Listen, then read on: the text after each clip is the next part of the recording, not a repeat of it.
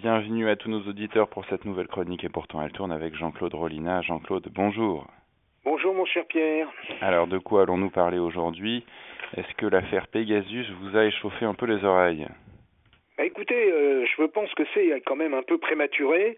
Alors attendons la suite des événements pour porter un vrai jugement de valeur et savoir réellement qui a fait quoi. Alors espérons que le bunker de Jupiter où s'est réuni hier Macron et son conseil de défense est bien à l'abri des petites oreilles bien curieuses.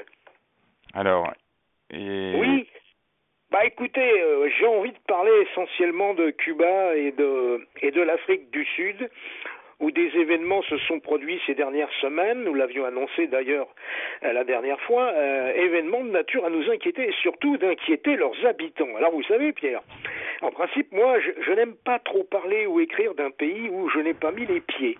Alors, quand on respire l'atmosphère d'un d'un petit coin, d'un bled, passez-moi l'expression, on est un petit peu plus à l'aise pour en causer dans le poste, comme on disait jadis et hier. Alors commençons par Cuba, par exemple, Jean-Claude. Oui, alors cette île crocodile, euh, surnommée ainsi en raison de sa forme et des élevages que l'on y fait de ce charmant animal, euh, peut être aussi une allusion au vieux cacique du Parti communiste qui tire les ficelles en coulisses depuis trop longtemps et qui est euh, entre les mains des kleptocrates du clan Castro depuis, bah oui, ça fait longtemps, depuis 1959 et sa révolution de la Saint-Sylvestre. Tout avait bien commencé, l'image du jeune chef rebelle et de ses maquisards de la Sierra Maestra, hein, ça avait un petit côté révolution mexicaine, elle faisait le tour du monde et attirait la sympathie de tous, y compris et surtout des Américains. Pensez, un jeune avocat rebelle face à un vieux dictateur, le général Fulgencio Batista, ça c'est vendeur coco comme on dit dans la presse. Alors, un pur descendant de Galicien contre un métis, et à l'époque, les ligues prétendument antiracistes n'étaient pas encore à l'œuvre.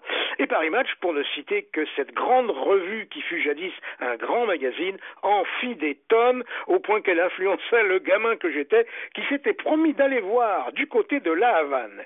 En 1985, j'y étais et je ne fus pas déçu. Déjà, les fils s'allongeaient un peu devant les magasins, aux rayons quasiment vides, comme dans la Roumanie de Ceausescu.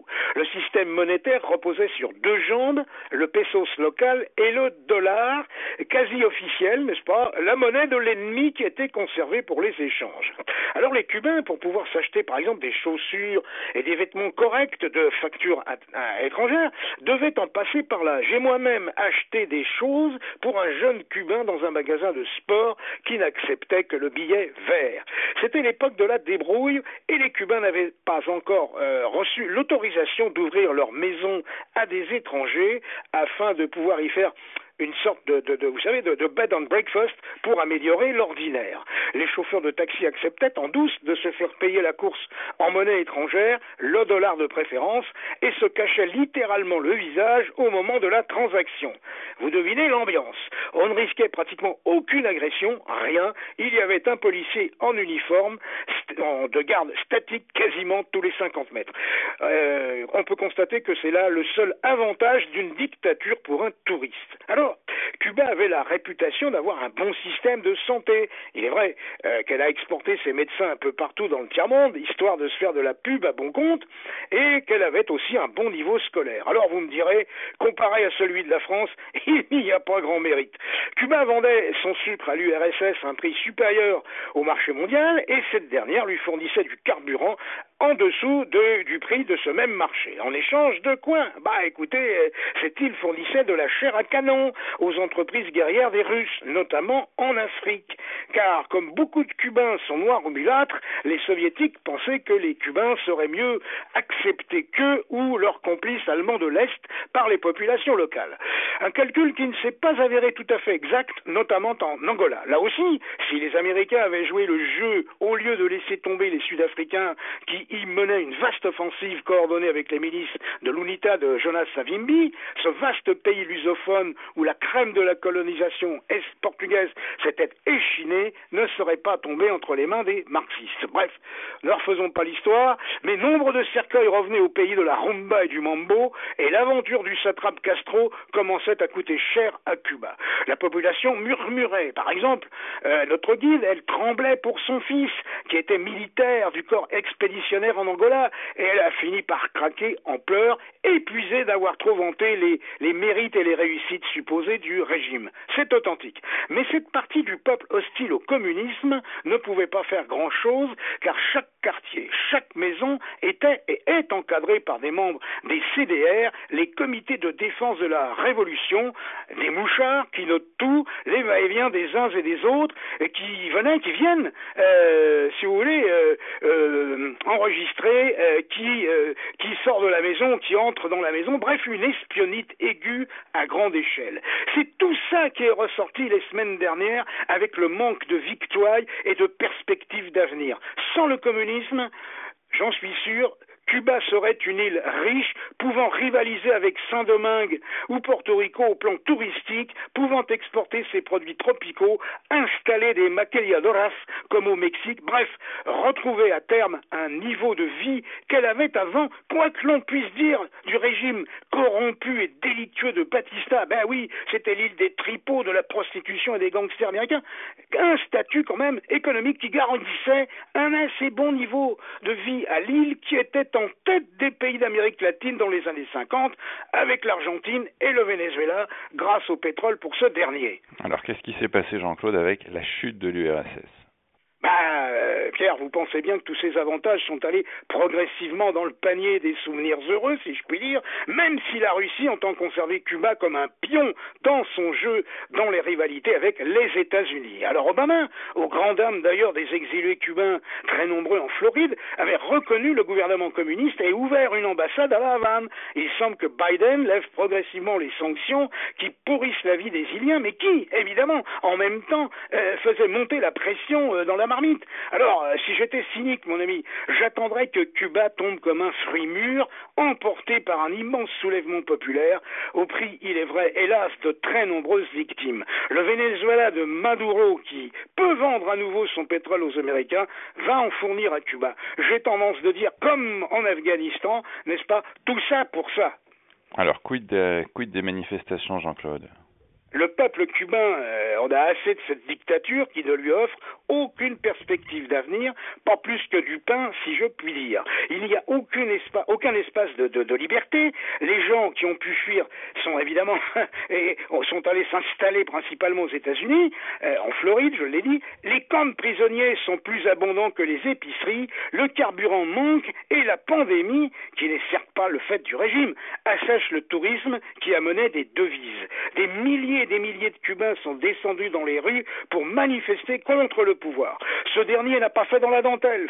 Il a fait tirer euh, ses troupiers à balles réelles dans le tas et invite ses partisans à contre-manifester. Des morts, des arrestations, de quoi évidemment rafraîchir l'ardeur protestataire, vous en conviendrez. Alors, une fois de plus, le communisme vient de montrer son vrai visage, un visage hideux, et dire qu'il y a encore dans notre France de 2021 des gens pour se réclamer d'une telle doctrine horrifique, il y a même un Olibrius de chez eux qui veut se présenter à l'élection présidentielle française sous euh, l'égide du marteau et de la faucille. Oh fou, mon cher ami.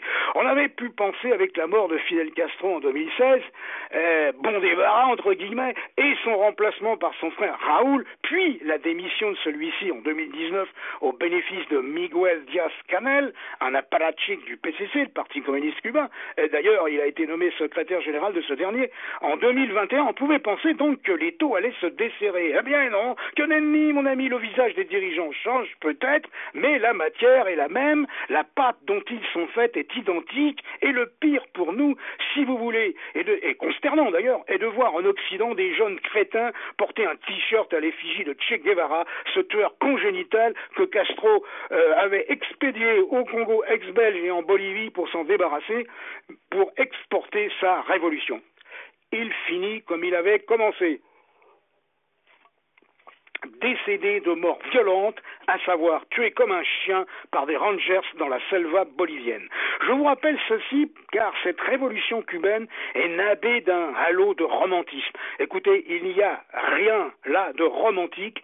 Fidel Castro a trompé son monde et des fidèles l'ont quitté. Bien mal leur en pris. Tenez, tiens, j'en prends un. Camillo Cienfuegos, fidèle parmi les fidèles euh, de la Sierra Maestra, qui périt mystérieusement en octobre 19 1959 dans un étrange accident d'avion, accident que j'ai raconté dans l'un de mes bouquins euh, édités chez mes amis de l'atelier Folfer. Alors, si dans le cochon tout est bon, passez-moi l'expression, comme le dit d'ailleurs un dicton populaire, eh bien, dans la révolution cubaine, tout est à jeter.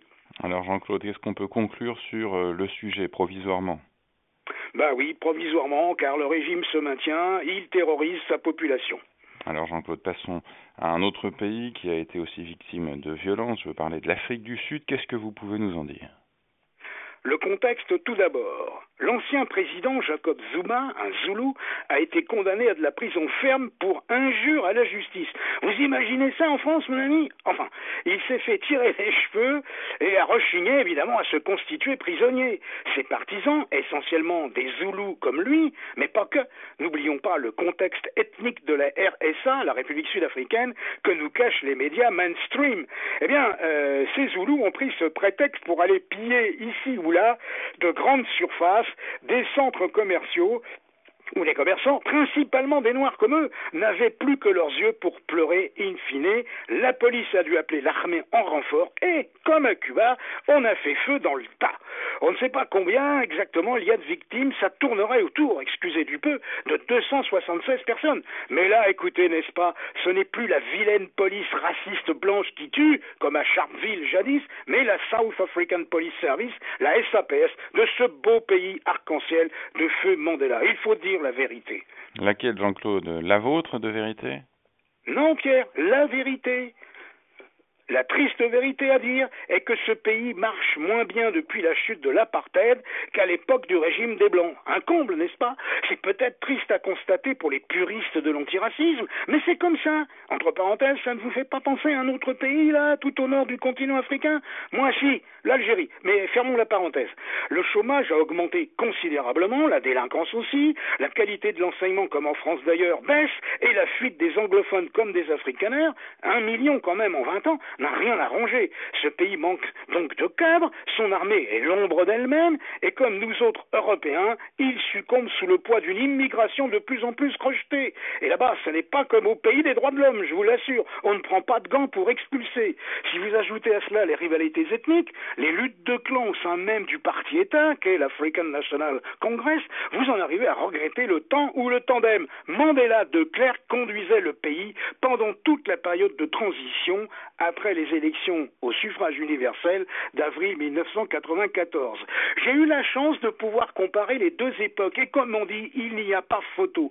Quel dommage pour ce grand et beau pays situé à la pointe méridionale de l'Afrique qui était largement le plus développé, le plus industrialisé du continent, qui exportait des produits finis, bref, qui avait l'avenir devant lui. Et les apprentis sorciers noirs qui sont au pouvoir à Pretoria veulent exproprier, comme en ex-Rhodésie, les fermiers blancs pour distribuer des terres soi-disant volées à des agriculteurs noirs. Mais c'est une pure folie qui va d'ailleurs conduire les ouvriers africains de ces exploitations au chômage.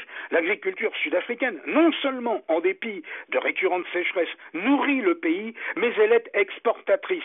Quand on voit ce que Mugabe et ses réformes agraires ont fait du Zimbabwe, si une telle politique arrivait au bout de sa mortifère logique, ce serait la famine et l'on verrait toutes les ONG pleureuses de la terre tendre leurs sébilles. Au fou mon cher ami, au fou.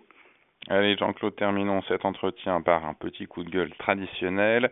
Euh, vers qui, cette fois, va votre colère, Jean-Claude eh bien, en direction du jeune chancelier autrichien Kurz, une fois n'est pas coutume, et il ne nous avait pas habitués à de telles villénies. Mais encore. Bah écoutez, comme un vulgaire Darmanin qui a dissous le mouvement français de jeunes patriotes Génération Identitaire, Kurtz a prononcé l'interdiction d'exhiber les symboles de ce mouvement, à savoir un V encastré dans un sac de même couleur sur fond jaune. Pour faire bonne mesure et dans une étrange symétrie, les frères musulmans ont été ajoutés à cette liste de parias. Alors, si l'on peut comprendre que le Hamas, les frères musulmans Al-Qaïda, le Hezbollah et les loups gris turcs y figurent, tous mouvements islamistes, que viennent y faire les, les Identitariens Österreich, pardonnez-moi ma, ma, prononciation. Ils sont, certes, à la droite de la droite autrichienne, le FPO qui siège aux côtés du Rassemblement national au Parlement européen, mais aux dernières nouvelles, ils n'ont commis, comme les nôtres, si je puis dire, aucune exaction, aucune violence. C'est bien là, à Paris comme à Vienne, la, marque hypocrite de ces gouvernements dits de droite modérée, libéraux libertaires, qui ne supportent aucun affichage pour dénoncer l'immigration, par exemple, d'une manière d'ailleurs pacifique et légale, comme l'avait d'ailleurs reconnu un tribunal euh, autrichien à Graz en 2018. Alors à quel tour Aujourd'hui, ce sont les Jidandintar et Bewegung Österreich. Demain, carrément le Parti de la Liberté, FPO d'Herbert Kickel. Ah, écoutez, moi je vous dis ras-le-bol de tout ça. À la semaine prochaine, Pierre, si vous le voulez bien. À la semaine prochaine, Jean-Claude.